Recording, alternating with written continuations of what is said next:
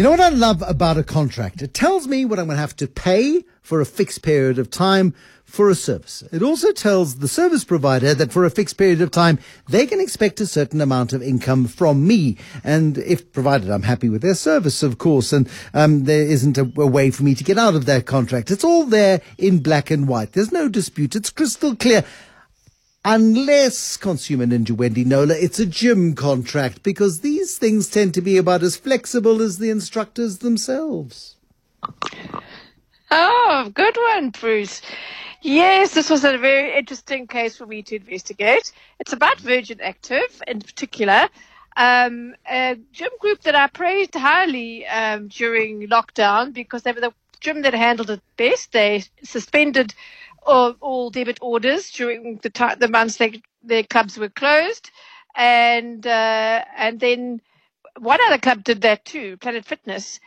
But uh, then they arbitrarily added another three months onto people's gym contracts to lock them in further, which I thought was, uh, and you almost thought wasn't great. But anyway, so I gave them high praise. But in this case, I'm not full of praise because the issue is, and it's not across all their contracts, it seems to be the, the wellness rewards programs ones, like Discovery Vitality, right, which many, many, many people uh, belong to. So, um, you sign up a two year contract because you're told that it's a better deal than a 12 month one. You're going to be paying this every month, right?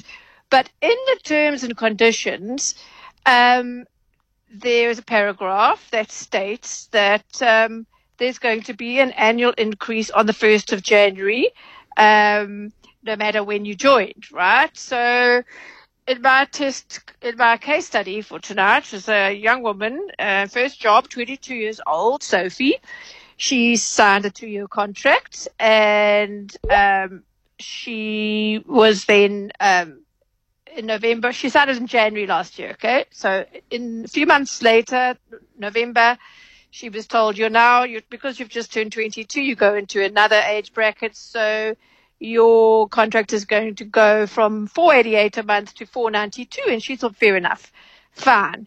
But then in January of this year, a few months ago, she got another email saying that because she'd entered the second year of her 24 month contract, obviously January had just first of Jan increase had come into effect, they would be increasing her fee monthly from 492 rand that had just gone up to to 610 rand, Bruce. That's 25% if my maths, or rather a friend's maths, is accurate. Okay. And she said, I thought that was a very large jump and quite strange reasoning that, you know, that wasn't made clear to me when I opened, took out the contract, she told me. And when she queried it with the call center, they said, oh no, this was the increase this latest one was due to her entering a new age bracket, which was contradicting what she'd been told originally. She couldn't get any more clarity, so she asked me to intervene or to find out for her. So um, I said, you know, uh, there's nothing in the contract she signed. This is the thing, Bruce, that says how much um, that increase was going to be, right? Um, and also, if you want, if you want to cancel, because that's quite a big chunk, you know, of her budget. Uh, if if she wants to cancel, um, it just says that there'll be a reasonable cancellation fee if she wants to cancel early within the first within the two years of her contract, right? So I'm saying, how do you make an informed choice? You don't know what the increase is going to be, and she says she wasn't even told about an increase; it was just there in the terms and conditions. And how many people read through every word of those? Very few, although we all should clearly.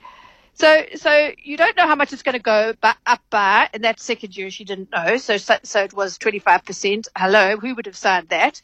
And then when you want to get out of it, no, sorry. In her, anyway, it didn't say, it just said reasonable. So I took up the case with um, Virgin Active, and uh, did they give you did, did, did, did, did was, Virgin Active uh, when give you the runaround?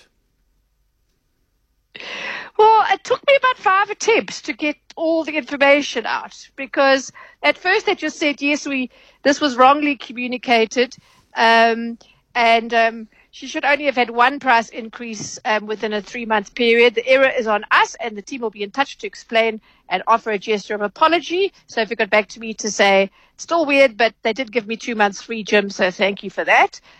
But I wasn't done because they hadn't answered my broader questions of how can people make an informed decision around this when you're not declaring everything in the contract. And so Carla said, um, in the signed contract, an annual increase is stipulated. Well, yes, but not how much. Although we cannot determine the increase at the time of the contract, members are notified ahead of the price increase coming into effect. I don't know about you, Bruce, but really, um, we take numerous factors into consideration with regard to increased club type and membership types are evaluated against inflationary factors. There is not a blanket increase across our entire estate of health clubs, right? Just quite a lot of it. Every effort is made sure we in, mitigate inflationary pressures which arise from rental increases, utilities like water and electricity yeah. and Look, other I mean, areas. running a business is hard. There's absolutely no doubt that running a business is hard, particularly in a place like South Africa where there are so many variables and so many unpredictable factors they're going to get in your way. But surely in this environment, the best thing you can do for your customer is to stand out by being clear and simple, predictable, and offering exactly. absolute clarity. And I don't know how often you get, oh, terribly sorry, Wendy, it was a miscommunication.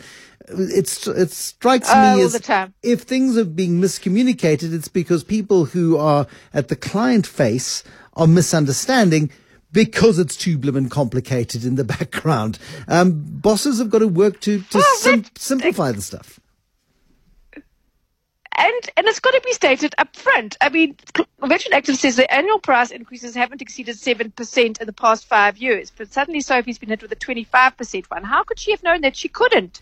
And now she's stuck. And guess what she has to pay? Because I said, how can you just say in your contract that it's a reasonable cancellation pe- penalty? I remember it used to Virgin Active used to be thirty percent of remaining subscriptions. I said, what is it now?